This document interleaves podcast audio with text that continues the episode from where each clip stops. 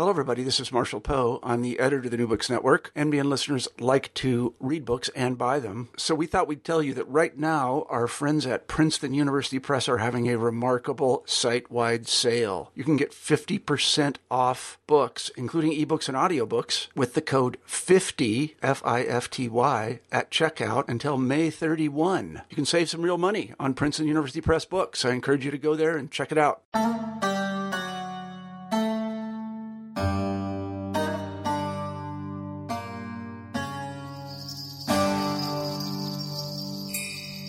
Welcome to another episode of New Books in Islamic Studies. I'm your host, Elliot Bazzano. For every program, we choose a new and exciting book and chat with the author. Today, I have the pleasure of speaking with Isra Yazicioglu, Associate Professor of Religious Studies at St. Joseph's University, about her exciting new book, Understanding Quranic Miracle Stories in the Modern Age, published by Pennsylvania State University Press in 2013. In understanding Quranic miracle stories in the modern age, Professor Yazicioglu draws connections between an array of scholars from different time periods and cultures in order to make sense of miracles and miracle stories in the Quran. What are miracles? Why do they occur in stories? And how does the Quran define this complicated concept in particular ways? To address these questions and others, Professor Yazicioglu gives particular attention to Ghazali, Ibn Rushd, David Hume, Charles Peirce, and Said Nursi, which makes for a rich and multi-layered investigation into the limits and possibilities of science, epistemology, and scriptural hermeneutics. In our discussion, we also talk about Professor Yazicioglu's intellectual background as a biologist in secular Turkey turned scholar of religion, and how her own social context has influenced and challenged her scholarly pursuits. Yazicioglu's compelling and well-researched monograph will likely interest not only scholars of the Quran, but also philosophers as well as natural scientists.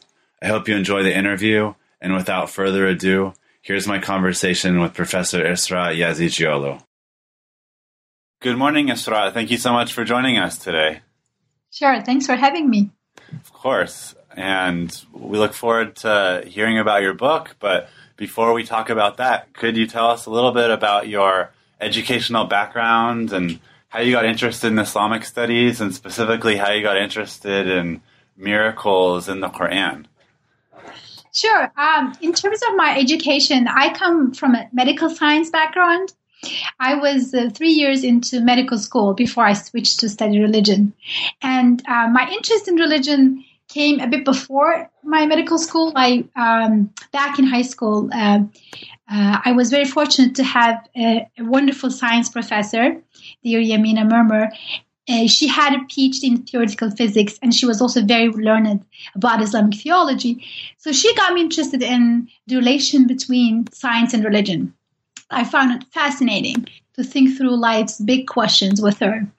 And when I started uh, the university, I was also studying with her and her husband, who is uh, an Islamic scholar as well in, in Quranic studies. We were studying then subjects in uh, Islamic theology, Quranic uh, interpretation, philosophy of science. And they were also the ones who introduced me to Said Nursi. I did, even though I'm from Turkey and Said Nursi um, has lived there and uh, wrote there, I, I, didn't know much about him. And he's a great theologian uh, of 20th century. So they also introduced me to his uh, his works. So you can imagine me, you know, being very fascinated about um, these theological texts and then connection between science and religion. And I'm going to medical school doing physiology, biochemistry, and just enjoying. Uh, even though I did dread becoming a medical doctor, that was the side note. But so this is going on, and then there's a turning point that happens when I was in my third year in medical school that made me feel that I, I need to switch full time religious studies, that I want to um, study and talk about religion full time. And that was um, a very sad event, actually. Uh, there was um, in 1998. 1998, the fall of 1998, uh, in Turkey, um, there was this official ban on uh, headscarves. So if you're a woman uh, uh who is practicing um, uh, and practicing the wearing the scarf, uh, you know, believing that it's a Muslim obligation, then that meant you couldn't enter the campus. So you literally had policemen show up uh, by my third year. They're like, you cannot go in with that thing on your head, uh, and so on. So that was that was that was a hard time. And at the same time, there was these moments where uh, they would take us when this band came finally to our university. Uh, it was a public university, but this band, the government band, went everywhere, private and public, everywhere. Um, so you couldn't do it in a private colleges either. So uh, our dean scheduled um, uh, meetings with him, with her actually, and the other uh, professors uh, and the students who wear the headscarf. These were sessions in which they kind of announced the ban to us and also try to justify it and say that you know be rational be reasonable take it off you know don't don't be silly and so on and those encounters were a turning point for me because you know you have your anatomy professor you know meeting you we also have had separate meetings where she'll be looking at you know I, it has been reported to me that you took your uh, exam with your headscarf on and you refused to take it off. Now, let's talk about this honor violation. And she'll go on talk about how I have to pick between um, science or religion, and religion is backwards, and we're we're moderns, and you know get over superstition. And i would be like you know i became more religious through your anatomy class. The way i looked at it the more i learned about human body that made more things made more sense to me spiritually. And she just was looking and i couldn't believe that somebody so otherwise sophisticated could just get by with those cliches about religion. And that really made me feel like you know what? Uh, I want to switch to studying religion full time. I want to study and I want to uh, talk about religion and and and show that actually it's not that easy to to um, and it's not fair to live by those cliches that we we it's, the situation is much more complex than picking between the two um, so that uh, so when i ended up being uh, kindly or not kindly kicked out of school uh, not literally kicked out, but they just told me not to come again. And I, I kept getting detentions for not removing my headscarf. And finally, it was just, you know, I wasn't wasn't going to happen. So so I had to leave, and I came to the land of the free, to the U.S. And during that time, when I was looking into programs in the U.S., and I had this strong feeling that I'm I don't want to continue with medical school, uh, and switch to studying religion full time. Then I, I met, met uh, Ibrahim Abu Rabi, may, may Allah um, may, may God bless his soul. He um, was teaching at the uh, Hartford Seminary at the time, and he encouraged me to go ahead and study with him. So that's where I met Ingrid Mattson as well. So I did my master's in Islamic Studies and Christian Muslim Relations at Hartford Seminary, and then I continued on to my doctoral studies at the University of Virginia.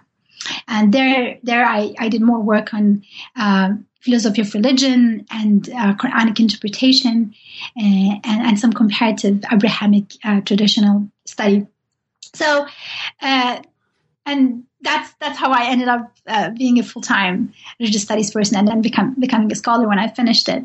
Um, in terms of my particular interest in miracles, came uh, I mean, you you had the subject of natural order, natural causality, um, very much, very quickly, if you're looking at um, uh, Islamic theology and if you look at philosophical works, so you, the idea of how do to make a sense of the world around us really comes through very, pretty quickly. And the miracle stories is very interesting way of thinking about nature and natural law and order around us.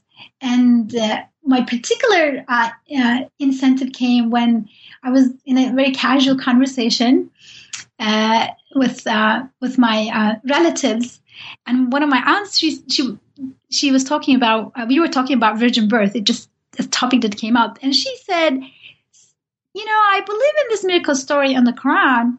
But you know, if a woman came to me now and she said, "I'm pregnant, but I'm virgin," I wouldn't be able to believe her, to be honest. So that struck me and it stayed with me. I was like, hmm, what is she trying to say? Initially, I thought that's ridiculous. Nobody who believes in the story would believe such a woman in, in this day and age anyway. But that was her way of asking the question what do these miracle stories mean? Why are they in the Quran? What do we make of them? It's not just about simply whether we believe in them or not. people we tend to think there's this two camps some people who believe in the, that these miracles can happen other people who don't and that's it whereas here's somebody asking in her commonsensical way saying okay i believe in it okay it can happen all right fine i got it or, or i personally believe in this. Okay fine. But what do i do with this? Okay this happened once in the entire human history. One time a virgin conceived. Okay so what do i do with this? Where does that take me? And that really uh, was an opening to me to think more clearly about, um, you know, I wanted to look at miracle stories uh, and see what they could they could really mean. Not just in modern age, but I happen to be in this age. But in general, like why the, these miracles miracle stories are there in the Quran, and and then it enabled me to to talk about and discover how um, fidelity to the text sacred text and critical thinking are much more inter- intertwined than we assume usually.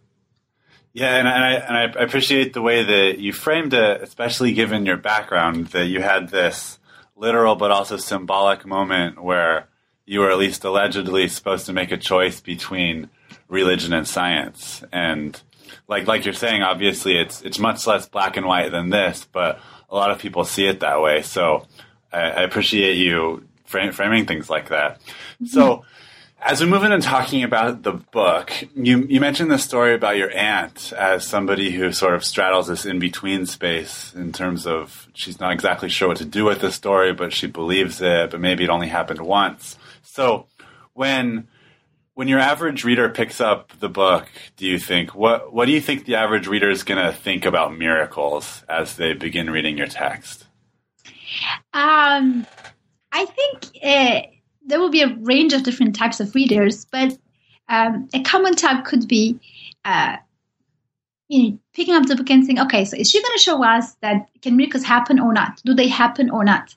Uh, and and then hopefully as they go in, uh, you know, uh, and read more, that they'll they'll see that the whole question is much more complicated than that and much richer, much richer than that.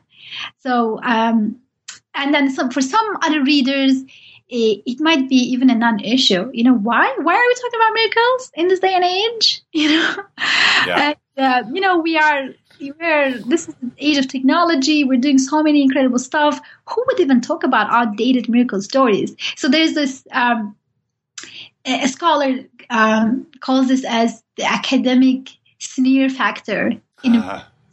involved in discussing miracles. Yeah that that could be there too. And I think it's uh, the book. I'm hoping that the book is welcoming all kinds of different starting points because throughout the book, uh, whatever um, uh, figure I'm looking at. Uh, whether it's Hume or Peirce or or um, Ghazali or Nursi, um, I I try to uh, retrieve. Maybe retrieve is not the best word, but to uh, to get the best I can get out of each author. Uh, my my task is not there to say, oh, uh, this is right, this is wrong. Mine is to say, like, why would an author insist on this particular point so much? What is the insight here? So I, I feel like I'm hoping that the book is welcoming to all kinds of starting points uh, and and all kinds of backgrounds because uh, it's really trying to um, uh, delve into a rich subject and bring as much insight as possible without you know without really uh, banning one way of thinking or yeah. Sure and i think that, that that clearly comes across given the breadth of scholars and time periods that you've looked at i, I absolutely agree that this book will speak to a, a large audience and, and so you mentioned that this question do miracles happen or not like it's more complicated than that. So what what would you say is the main objective for your book, or is is there a main central question that you are trying to answer? Yeah. So. Um, in terms of uh, the objectives of the book, I think I want to do at least two things. One is to um, encourage us all to uh, rethink what we take for granted, because uh, we have this commonsensical view vis-a-vis the world and the text as well sacred text as well. And and to some extent that's justified. We need some common sense to go through life and we need to take certain things for granted to be able to plan our lives and so on. But when it becomes ossified it hurts us because it deprives us from a much richer of uh, looking at the world and being in the world. So one one of the things that this book wants to do is to um, encourage us to rethink what we take for granted. And at the center of it is natural order. We live in a world with incredible order, a lot of order. There are exceptions to the order as well, but generally, this is a world in which we see a lot of regularity. To the extent that we start, uh, you know, uh, doing science, we start uh, um, predicting things on the basis of past past patterns. So, uh, and it comes to a point where we start thinking that this is how things have to be. This is a given, and and this book is trying to kind of make us rethink and in general, I think miracle stories are trying to do this. Um, and whether you're looking at the medieval debate between Ibn Rushd or Ghazali or a more modern debate, um, or looking at Peirce or Said Nursi, in, in all of that, they are grappling with this uh, fact that we see regularity around us, but can we take it for granted?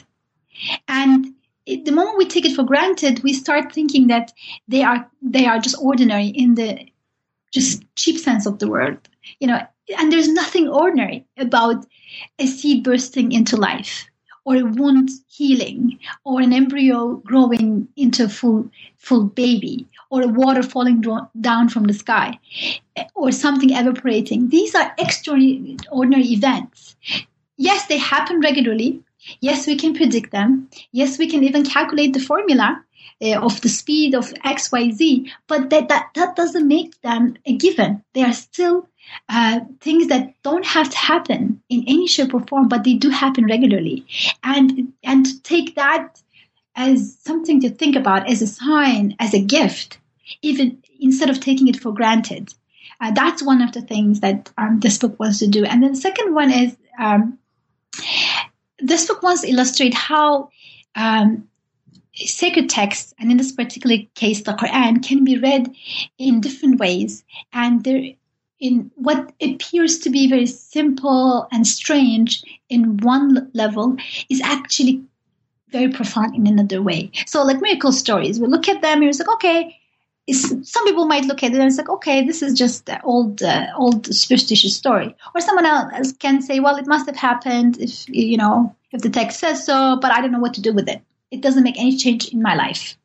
And then somebody like Ghazali comes along and he's like, hmm, if this miracle story can be true, if there is such a miracle story in this text, what does that say about natural order? If this natural order can, it, if it can be interrupted even for once, that means it's not logically necessary. That means it's contingent. Really? How is that so? And that opens up a whole horizon for him to rethink the, the medieval leg- legacy that he was working with. And then he's credited for this breakthrough. He's, you know, eh, Aristotelian thought had a lot of good in it, but then he had this, it had this limitation that whatever continuously happened over and over, they said this is not rationally necessary, which is funny to us, you know, in the modern age, but that's how, how they thought. And many people still think that way but in but the breakthrough comes to realize that you know even if it happens like that over and over in your empirical um, uh, you know level i mean in your experience doesn't mean it has to be that way and that enables you to um, rethink how you um, think about possibilities um, and then also the existential level of, of this. So um, I want to show in this book that something that may look very strange at, uh, you know, superficially may be actually very profound and uh, very uh, enriching in the sacred text. And and to put the text into its um, existential context, if you will. I mean, I don't use this particular word actually in the book, but if I were to ha- have addition, I would edit. I, I, call it pragmatic reading in the book. But what I really mean is um, to put the text into its existential context. This is a text, in this case, the Quran is a text that claims to uh, be the word of somebody who runs the world, who uh, sustains heavens and the earth, and including human being. Now, it's a separate question whether somebody believes in that claim or not. But when we're looking at the text, we cannot pretend that it doesn't claim that. It does claim that. So if it claims that, then uh, in addition to putting the text into its linguistic and historical context, we need to uh, allow the text to exist in that existential context where it says, I am here to uh, crack the code to your existence. So if the text is saying this and then going ahead and talking about miracle stories, then with that attitude was like, what could it be enriching for my existence about these stories, these miracle stories? And especially given that this text at other places says you don't need miracles to believe. So why is this text telling me all these miracle stories? And so the moment we ask that that uh, question, what difference does the text make or can it make in a reader's life? That that is um, extremely powerful. And then things that may not have come up otherwise come come up. Yeah, and so in terms of uh, words that you do use in the text, miracle is obviously one of those things. And so when you're using the word miracle in English, what, what do you have in mind and what kind of correspondence is there in the Quran for this concept? And also, is there a term that the Quran itself uses to describe these miracle stories? very good. Uh, that's a really good question because, as you know, I never actually defined miracle in English in the text because I want to use it in just, just the most basic sense. Uh, and uh, somebody can take miracle as something extraordinary. That's how we tend to use it in English, or something that uh, that goes beyond the capacity of natural factors. That it calls for an agency of something beyond. And whatever way you take it, the uh, the bottom line here is that the Quran itself never uses a particular term that will literally would mean miracle. Um, uh, uh, is uh, typically considered to be the equivalent of a miracle uh, in Arabic, and it literally means something that which overwhelms and overpowers. And in traditional uh, Islamic theology, this came to mean that that something that which God uh, empower a prophet empower uh, um, overwhelms his opponents. So the opponents say, "You're not a real prophet. You're just making this up." And then the prophet, by God's will, shows a miracle uh, that is something which overwhelms them, and they say, "Oh, whoa! Can you do that? We can't do that, and we don't think anything naturally can happen like that. So there must be somebody behind you, somebody transcendent who sends you." the Quran itself doesn't have a word for it, and that's really exciting too. Uh, it's it's uh, refers to miracles as a sign, as a sign, and that is the same term used for natural events in the Quran. Rain is a sign too. A flower is a road sign too. So that's that's the exciting uh, point, and that's where uh, this medieval um, thinkers and interpreters look at. Especially, I see that in Ghazali more strongly in Nursi. Uh, and Nursi enables me to kind of come and see that more clearly in Ghazali's work. But that's definitely a key key moment in the Quran. The same word is used for what we would call as extraordinary, as well as for the ordinary stuff. Right, and I think it's it's it's really important that you point that out because it demonstrates really clearly how a native English speaker could bring baggage to the text that isn't really reflected in the text. And so, like you're talking about not taking stuff for granted, I think even the basic terminology demonstrates that so well. So, so now talking about the figures that you explore, there's five figures. You look at Ghazali, Ibn Rushd, Hume, Peirce, and Nursi from the more modern period. So, do you want to say something about Ghazali and Ibn Rushd because these are the pre-modern Muslim scholars that you look at? in terms of how they contributed to this discussion about what miracles mean, and also how how Ghazali and Ibn Rushd see things differently. Mm-hmm. Sure. Um, so Ghazali uh, lives a century, almost a century before Ibn Rushd, and um, he is looking at miracle stories. Uh, taking the text very seriously. I, I, think Ibn Rushd also takes the Quran very seriously, but Ghazali takes it to a, to a deeper level because he, like everybody else, he would find these miracle stories unusual, right? I mean, things are happening that you yourself never saw before and probably never ever see again in your lifetime. So the text is talking about these. And then there is um, the assumption that, well, they they had their own medieval science, so they were discovering patterns in the world, and there was this tendency to take things as as they are. This is how it is. Fire burns; it has to burn. And then you read the miracle story; it says Abraham didn't burn. So what do you do with that? And Ghazali really took that that tension seriously. And really uh, i think one difference between ghazali and ibn rushd as i see from outside is that ghazali was willing to kind of live with that unease for a while. And then he um, he puts forth a very very strong philosophical argument about how miracles miracles can happen. Even though they don't happen usually they can logically. And and then it's it's so interesting because he spends really good um, energy in doing that, and it's very convincing and brilliant philosophical uh, critique there. And he shows that yes, miracles can happen logically. Okay. But then he doesn't consider miracles, miracles or miracle stories as essential for formation of faith. You don't believe because of miracle stories you believe because the, the, the message of the prophet makes sense to you in a very deep way. Uh, rationally, as well as spiritually, it does make sense to you. It fits with you. That's why you believe. Especially in his later works, he says this. And then, you, and then we're left with the question. So, if you are not going to consider miracles uh, as uh, essential to formation of faith, so why are you spending so much time trying to prove that they can occur? What's at stake for you there?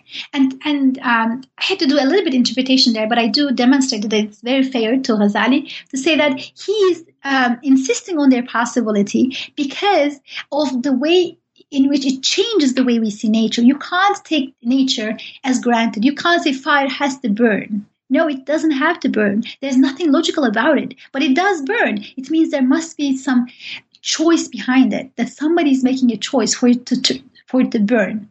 Because if there's a regularity that happens over and over again, which doesn't have to happen logically, that means there's somebody behind the scenes who is making a choice, a wise choice to to uh, uphold that pattern. So to him, regularity brings it brings you to God because there must be someone behind the scenes, and it also allows you to trust that that being who is um, uh, sustaining the world in this particular way has wisdom. So he's not going to randomly change the order, or he's not going to do anything to hurt you. But he can change the order, and you should not idolize the order as if it's working on its own. So that's Ghazali's um, what Ghazali is doing with miracle stories. he reads them as um, stories of interruption that enables us to appreciate what is not interrupted. So if the fire doesn't have to burn, each time it burns, when you make your tea, each time you make your tea on fire, you appreciate that there is this fire that gives warmth through which you are able to boil your, your tea. It didn't have to be that way. Every second that fire has to, um, it has to be um, a channel of that warmth. It can't burn on its own. So for Ghazali, that's the breakthrough. Uh, in addition to the logical breakthrough that he introduced to medieval epistemology that really forms the backbone of modern epistemology. Um, as I alluded earlier. What Ibn Rushd is doing, he's coming to the Quran and he's fascinated uh, by uh, the passages in the Quran that encourage people to think about nature, to reflect, meditate on nature, and use their reason.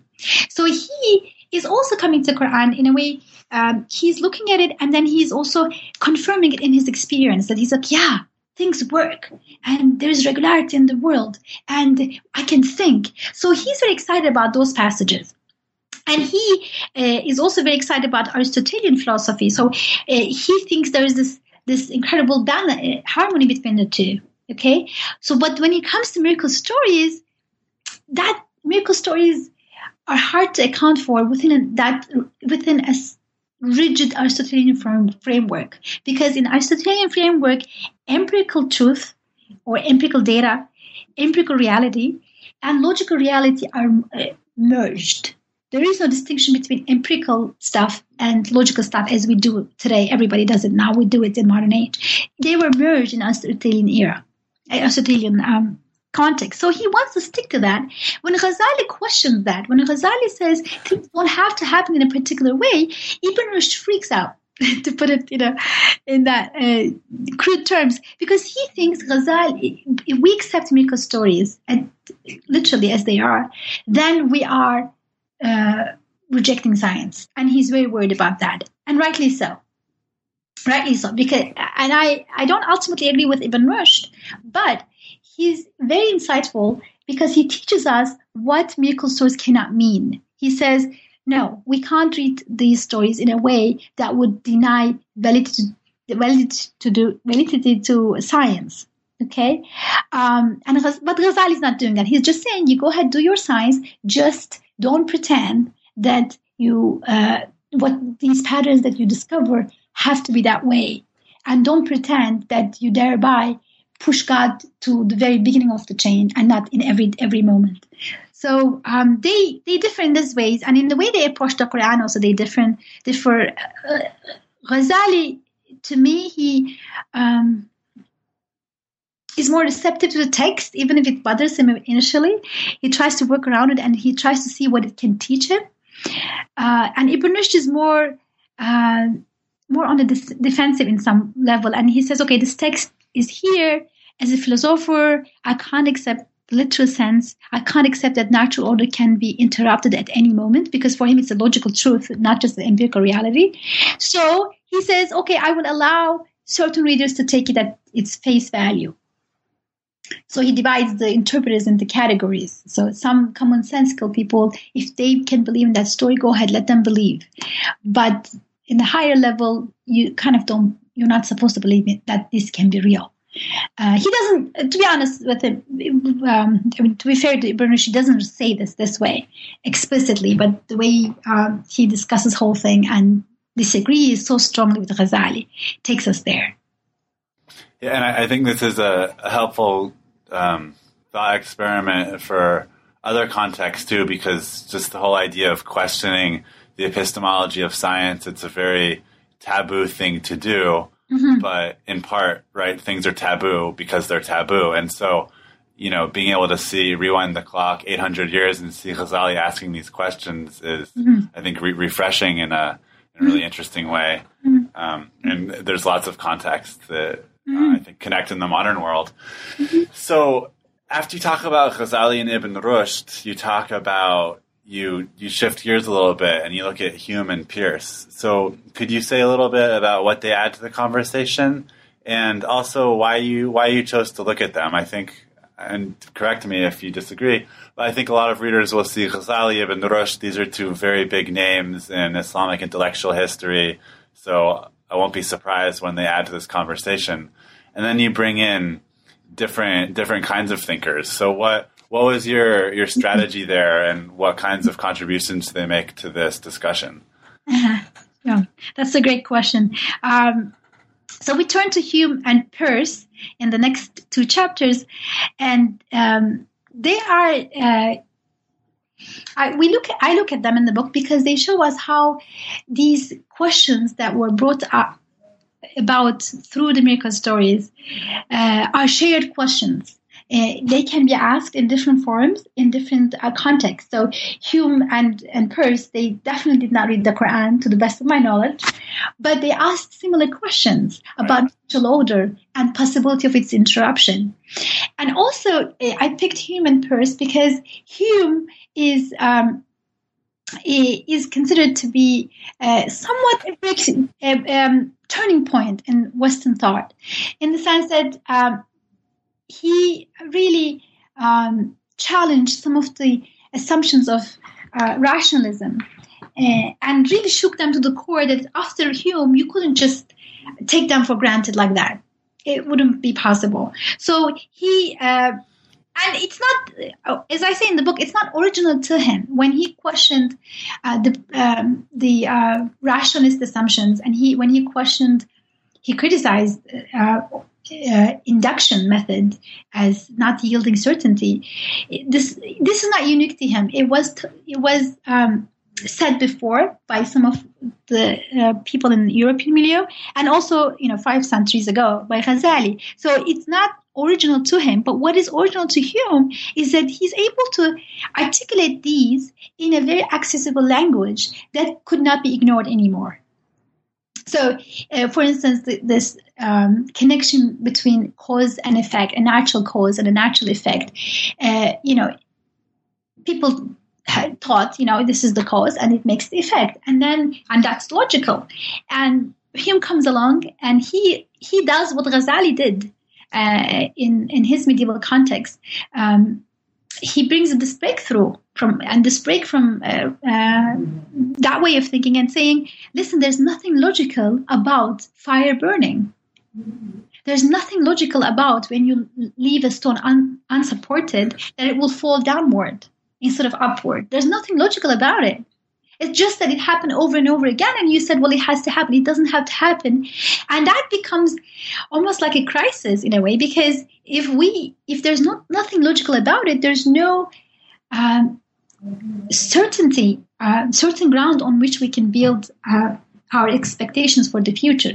Because uh, if the ball doesn't have to fall, even if you see it thousand times falling, it doesn't mean it has to fall thousand one time you know thousand first time. So it, it, and that's a big big crisis. Uh, he um he brings the kind of wound open. He it's there but he brings it to the open. And then he uh, doesn't quite give us a way out of it but at least he puts it on the table and after hume you can't you can't just assume that yes we proved prove stuff and this is how things are. You can't take things for granted. And um, I mean, Kant deals with this question. Much of what he was doing was in response to Hume that, you know, how am I going to, you know, talk about certainty? Um, in, in response to this. Um, so Hume is important that way, and he's also fa- famous for his critique of miracles. So I take Hume to be uh, almost like a, a resurrected Ghazali Ibn Rushd hybrid because like Ghazali, he questions this idea that natural causality is logical and cannot be interrupted. And like Ibn Rushd, he turns around and says miracles can't happen. And it's a contradiction for him, but at the same time, uh, I, I, see it as um, highlighting two crucial elements. One, that we can't be naive about natural order anymore, and we can't make these grand claims about it has to happen that way. At the same time, we have something at stake about uh, protecting common sense and being able to live in a world where we can expect things to happen in a particular way. So Ibn Rushd does a good job. I mean, Hume does a good job of bringing forth that uh, two dimensions, even though it's it's kind of contradictory for him, but it works for our purposes. And I picked Peirce because he is uh, a first-rate philosopher who is also first-rate scientist at the same time. So he has been in the scientific field. Uh, he he was uh, a chemist and he worked as a chemist for over a decade. And then he's this brilliant mind who also th- thought through the implications of philosophy of science and so on. So he comes along and he he um, really gives us some important keys about how to both affirm our understanding of nature in a way that doesn't disrupt our um, trust and common sense and expecting things to happen in a certain way. At the same time, he gives us um, uh, a way of anchoring them in a bigger, uh, in a metaphysical. Uh, he wasn't a metaphysicist, but he does anchor it in um, what he calls the scientific metaphysics, which means he he allows uh, or he builds a certain um, concept that allows him to talk about the possibility of science in a world that's not absolute; it's a contingent world. I don't know if that's making. yeah, yeah, cer- certainly. And so, was it? So there's there's a half joke, but I have to ask it anyway. So when when Hume was was resurrected as an inc- or when Ghazali and Ibn Rushd were resurrected into Hume was was that a real miracle or uh, anyways you don't have to answer that that was just. That was just a bad joke so so Hume and Peirce so they're bringing this later um, idea that Ghazali had already talked about earlier but they have a different context and they're they're adding things to it and have a different educational background which affects things. Mm-hmm. And then at the end you talk about Nursi and mm-hmm. he he's his own sort of character. So could you tell us a little bit about who who Nursi is and then how he relates to these other thinkers that you had already been looking at? Yeah. Um, So Said Nursi was um, a great theologian and Quranic interpreter who lived uh, at the end of 19th century till uh, mid 20th century. He died in 1960. He had a long life, um, and he's very interesting and and uh, unfortunately very very understudied. Uh, he, what he does is that he he's one of those um, minds who is aware of the modern situation or contemporary situation. He realizes that some of, some of the things that uh, people didn't ask before are asked now, and some of the things um, that are um, that are not that are put forth are actually um, they need to be questioned further. So one of the things is uh, this is a time in which science is a big thing. I know science is improving, technology is working wonders, and people are just fascinated by it to the extent that they start making these grand claims about how they know everything about the world, and then they prove things, and and then you don't actually need a transcendent in the picture anymore. And this is very similar to what Peirce went went through. I mean, similar time frame, and Peirce actually got a lot of heat for uh, insisting that the patterns we discover in the world are not absolute. And that's what eventually turns out to be for miracles for Peirce, because miracles are those um, uh, statements uh, or uh, um, articulations showing that there is regularity in the world, it's real, but it's not absolute. And there's always exceptions to these natural laws that we discover. It's, it's a more um, um, fluid world than some scientists have us uh, believe. And that that era, it was there was a lot of rigidity about uh, natural law. People felt like, you know, we found the laws, but there's a law for everything, even though we didn't find it. There's regularities to the extent that there's no free will. Everybody's product of their you know, environment and genes, this, that.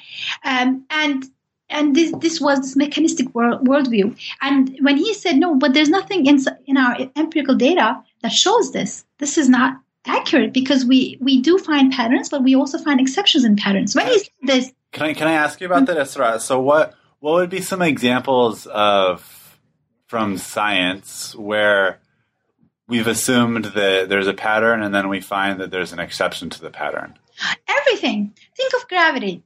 Okay, so we have a formula for gravity that I, we can calculate if you give me the height uh, of uh, from which you drop the stone and its uh, you know surface area, whatever. Uh, I can calculate to you how fast it will fall down and so on and so forth, right? So we do have a pattern.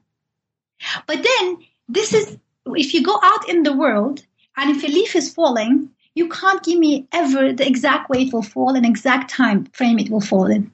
You can give me a range but you can't because each there there is lots of diversity in the world.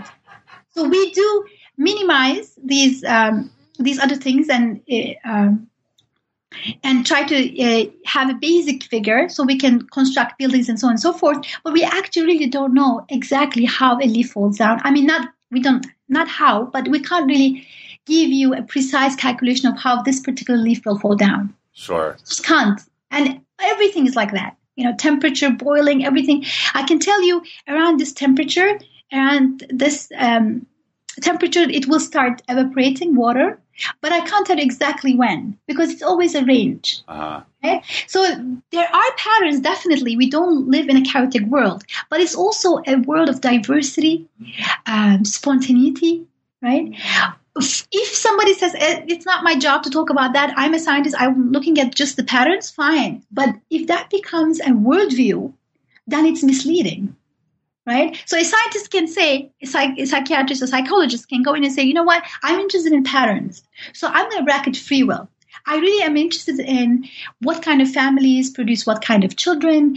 If there is, um, you know, domestic violence in the house, what percentage of the kids become violent when they grow up. I'm just interested in looking at environmental factors and genetic factors, and I'm going to bracket free will. Fine, you, she can do that, but we cannot come around at the end and forget that there is no free will because we don't, we can't, we can't take it into account in, in science okay, you can't take it into account for your purposes. That doesn't mean this is not a world in which free will is real.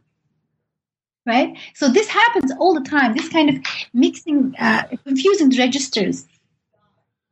Yeah, so I, I, thought it would be it would be helpful for our listeners to exa- exactly what you said. There's so many examples. It's not just one thing. Mm. It comes back to this question, right, of epistemology and mm. why we why we assume we we know what we know.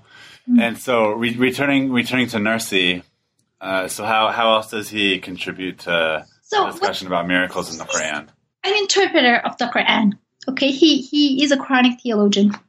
And one of the things that makes him so important is that he uh, reads the Quran within its existential context and always with an idea that what is it telling to the reader? What, how does it change the way the reader would see the world?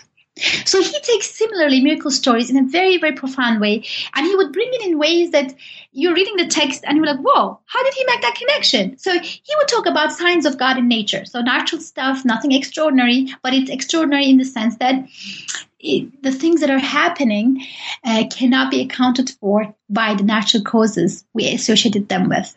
Right. For instance, let's say a baby is growing.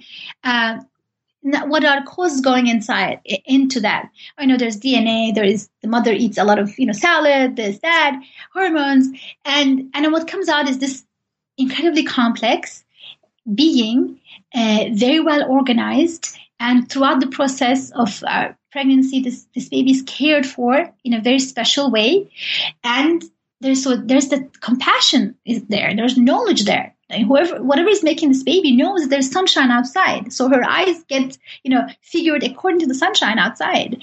Whatever is making this baby knows that there is something to eat outside. So her stomach and enzymes are configured accordingly. And plus there's consciousness and that plus she has emotions and so on. So what goes in these these um, DNA is a recipe. Okay, recipe goes in, and these different chemicals go in, and this comes out. So Nursi says, you know what? What goes in and what comes out, there is a, an incredible gap between the two. Because the things that go in, they don't need, know how to plan. They don't know comprehend. They don't have comprehensive knowledge, and they don't certainly have. Don't have the uh, mercy uh, to care about this thing's well-being, nor the creativity. And some of the things that go in, most of them are uh, dead. DNA is not alive. But then what comes out is filled with life. He says there is this gap between the two, and in that gap, uh, qualities uh, of God, Asma al-Husna, al-Husna come out. That there must be someone wise behind the scenes, someone incredibly creative and life giver behind the scenes, who is taking these natural causes and, you know, creating this result.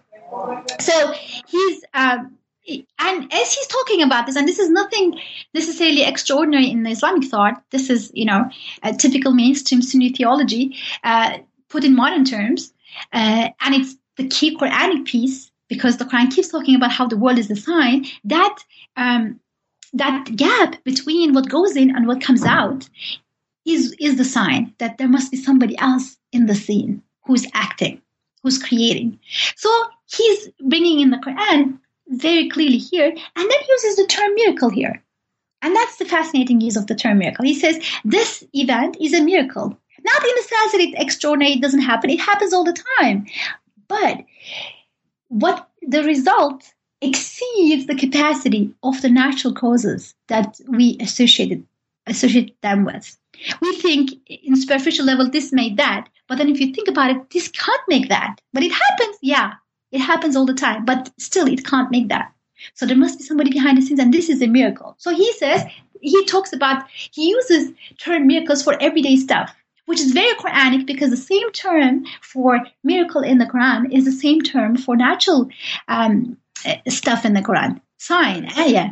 So he brings that that into the picture and that's that's very powerful the way he does it and then he he he says when you see a, a a, a plant uh, digging its root roots through the, the hard rock and soil. That's incredible. Yes, it happens, and we know how to describe it. There's an enzyme that comes out, and that the soil is pierced through, and that that, that those very weak um, roots they reach out to the water below. It happens all the time, but this is amazing because what goes in is these this fluid and what comes out this incredible result that this thing is wisely able to detect and reach the water despite the hard rock. So he says this is Moses' staff hitting the water in the Quran. This is these this event is reciting this miracle story to you. So that's another incredible thing in Nursi's thought that he keeps talking about the world speaking, talking uh-huh. about God. So, and then he does it in a very uh, sophisticated way that takes into all the scientific uh, concerns and scientific misunderstandings that people misunderstand science. So he takes that in as well and makes connections to Ibn Rushd's concerns about science, to Ghazali's concern about existential connection, to Peirce. Um, so in that way, he really becomes a, a nice way of articulating uh, some of the major insights about natural order and the way we we are we exist in that order. And the way we respond to that not as taking it for granted but with gratitude that really comes all together in Nursi's work. Yeah and i think another one of the helpful things that in, in, in insightful innovative things you do in the book is you bring together all these voices that might not necessarily be paired together but you show how they're addressing similar questions in different contexts. And so it just raises the idea that these questions about what to do with with miracles and how to think about epistemology. These are human questions that people exactly. answer in different times and places, and the Quran is also interested in these questions. So, coming back to this question about this false binary between religion and science, uh, what what do you what do you think about this binary between literal and metaphorical readings of the Quran? I know you've you've been you've been talking about this throughout, and you delve into it in the book. Um, but if you could have some fi- final thoughts about how how how readers and our, our listeners might think about these seemingly binary ways of approaching the Quran through the literal or the metaphorical. Mm-hmm. Mm-hmm. Yeah. So when we when we put the text in its uh, existential context and really uh, take seriously its main claims about what it wants to do to us, you know, it's it's saying, the text is saying, I'm here from your creator and I want to inform and enlighten the way you see the world, you, you uh, exist in the world. Now, if we take that seriously, then um, and really tune into the text, then we see that the, there is no tension between literal and metaphorical. Um, and we don't have to choose between the two necessarily. So, in the case of, for instance, um, uh, miracle stories, when Nursi reads uh, Moses' staff and then sees it happening in everyday life, in nature, now he's not trying to pick between the two. He's not trying to say, well, I can't take it literally, but I can take it in metaphorical sense in nature. No, the very literal sense leads to the metaphorical in a way. Because when you take it seriously that this could happen to Moses, that what I take as granted could be interrupted and is actually contingent, it can be the other way around, then then you start seeing the world differently, even the regularity differently. To give an example, let's say, uh, you take uh, roses to your wife every Monday night. Okay, every single Monday night. It has been a couple years. You do it all the time. So one Monday night, you come in. You come in, and you don't have roses. Oh, you, you got something else. Okay. Yeah you got chocolate, or you didn't get anything, let's say, just that Monday. That interruption is important in itself, okay? At the same time, that interruption enables your wife to think about all those moments where you did actually bring roses on Monday night. Right. So that interruption brings her back to the uninterrupted and make her appreciate uninterrupted uh, you know, turn of you know uninterrupted um, event events. So similarly, like when you read a miracle story like virgin birth, it it perplexes us, it surprises us, it shocks us, right? It's an interruption. You need two parents, and here you go. There's only one parent, one human. You know, one parent. So how is that that going to work out? So that interruption enables the reader to come back and rethink the pregnancies that he considered as normal. Right. So then that brings you to, to the understanding that there was nothing logical about Elliot bringing uh, roses Monday nights. He didn't have to. There's nothing, there's no logical link between it being Monday and you receiving roses from your husband, even if it happened for centuries. There's no logical link. So then that interruption enables you to uh, have a different look at the way um, the, the, regular stuff happen. So similarly, in this case, then some people say, well, what do we do? Do we take it in a way that it doesn't um, change the way we think about order? Let's take it metaphorically, so it doesn't change the way we think about natural order. That doesn't work. Let's take it literally. What does that mean? Even if you take it literally, okay, you take it literally, things can happen, exceptions can happen. But if it doesn't change the way you look at the world, it's also useless. So the choice is not between literal and metaphorical necessarily. The choice is really to uh, allow the text to offer um, a way of looking at the world that's different from what we, we could have found on our own, and that really changes the way uh, we, we see the world. And that's that's the key for, me, I think. Right, and uh, we we unfortunately haven't had time to talk about this, but one of the really interesting parts of the book that stuck out at me was how interpreters of the Quran were arguing that the non-literal readings could be better readings sometimes, not because the literal reading is impossible, but like you were saying, because the non-literal reading is like less mysterious and has some kind of relevance on someone's life. Exactly. And yeah, I, I found that that that's striking. So we're we've taken up a bit of your time. So before we conclude, could I could I just ask maybe what might be an obvious question, but I'm sure you've thought about it a lot. So what what's your favorite miracle story in the Quran? And I use the term favorite um, as you'd like to interpret it. It's the most perplexing, the most interesting, the thing that people have struggled with the most. So however you want to interpret that, I'd be curious on your thoughts. I actually don't have a particular favorite miracle story. Um, I um, I think each miracle story uh, is in itself uh, an interruption uh, in a different way, and it, each has its unique aspect to it. So I don't have a particular miracle story. I do know Staff of Moses. Um, Ghazali uses it uh, as almost like symbolic way of talking about. Uh, is a short one, shorthand to talk about miracles. So that that that is also mentioned a lot repeatedly in the Quran. Right. But I don't have a particular favorite uh, um, episode uh, in the Quran. That's I mean, virgin birth is interesting, and that's how I start out the book because uh, one could say this is ridiculous. It can't happen. How do we? Why do we even read this kind of stuff in this day and age? I can hear somebody saying that. At the same time, this is the age in which we literally have uh, women conceiving with outside of conventional intercourse. So this we have this reproductive technology that things are happening in the ways that didn't ever happen before. So and actually this could apply to other stories as well. That's why they're still so relevant because the things that we we think are normal now, two centuries ago, if you told it to somebody, they would think you're mad. Right. Like if I told somebody that I'm going to talk to somebody who is thousands of miles away from me, they would be saying, Isra, you lost it. It's not possible, right? But it's happening. And right. then the question of interpretation comes like, how do you interpret this? And instead of taking it for granted or bragging about how smart we are, we need to come back and what kind of world that we can detect an incredible order and then we can actually utilize that order to do things new and what is behind this? Who is behind this?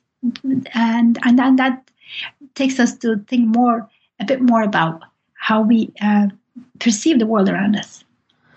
Yeah and i think just to emphasize again uh, I think this this book will interest a lot of different people because of the different angles that it looks at things, but also because of these questions that relate to so many things besides just the figures that you look at or just the Quran. But I think the way that you started things off by talking about this moment in your medical school career and then your shift to interest in religious studies, I think that's very reflective in a lot of ways of the different angles you take to the book and the types of questions you you ask. So I, I really appreciate that. So before we conclude, Isra, could you tell us a little bit about what you're currently working on and some future projects, and will they relate to or depart from your monograph on miracles in the Quran? Uh, sure. Um, so currently, I'm working on a um, translation project, what I'm doing is I'm uh, looking at with a colleague of mine. We're looking at some of the key passages inside Nursi and uh, translating them into English with, with annotation. And and this is uh, growing out of my, my work on miracles in that the way Sayyid Nursi uh, brought together various concerns about interpreting the Quran and and living it out in the world by uh, allowing it to inform uh, the way we see nature, the way we see the world, the way we see ourselves in it. Um, I, I want to offer one um, almost like a reader on Sayyid Nursi who could uh, who that, that would give access to people uh, to um, access Nursi's works a bit more and and hopefully study more because he's really understudied. Um, and then beyond that, I, am not sure which direction to, to, take. On one hand, I'm being pulled towards existential context. So I want to look at passages in the Quran uh, where, again, there's a, it appears to be like irrelevant or um, confusing, and then to look at the reception history and see how um, meaningful they were. I mean, they were understood to be, or they can be. Uh, Sayyid Nursi gives a lot of wealth in that aspect, and there are also some um, favorite classical uh, interpreters that I want to bring in. Uh, so I did that a bit with my article on um, Abraham's um, attempt uh, at sacrificing his son. And there again, if you see a passage, it's ridiculous. It seems at first, it's like what you're willing, you should be willing to kill your son when God wants you to do. What a ridiculous text! Child abuse? What is it? And then uh, and then this is within a tradition where child sacrifice is forbidden. And here's an interesting, uh, perplexing moment. And then if you go through in that article, I, I unpack and the ways in which this provocative text has been um, un- understood to yield so much insight that would not appear to us in the beginning. And again, by putting the text into existential context. So that's one way I want to go toward. And the other one I'm not sure about is to uh, to look at science textbooks, that's the science part, to look at some science textbooks and to see there how um, uh, what's going on in the textbook is going beyond uh, regular science into fields of uh, metaphysics and theology, and to say, uh, you know, to invite us to rethink some of the ways in which we talk about things in science. Uh, we have incredible use for science at the same time, some of the stuff said in the name of science are actually not scientific. They are philosophical views right. passed under the view of science, you know.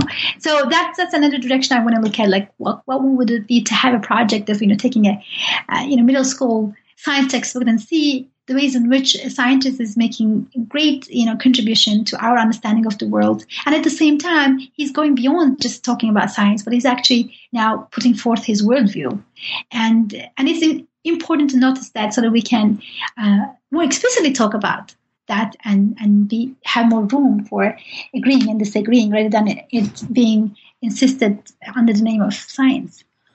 Well, these sounds like these sound like very exciting projects, Isra, and I look forward to um, learning about them as a fan of your work and someone who's presented on you with panels. Of course, uh, I'll, I'll look forward to learning about these future projects.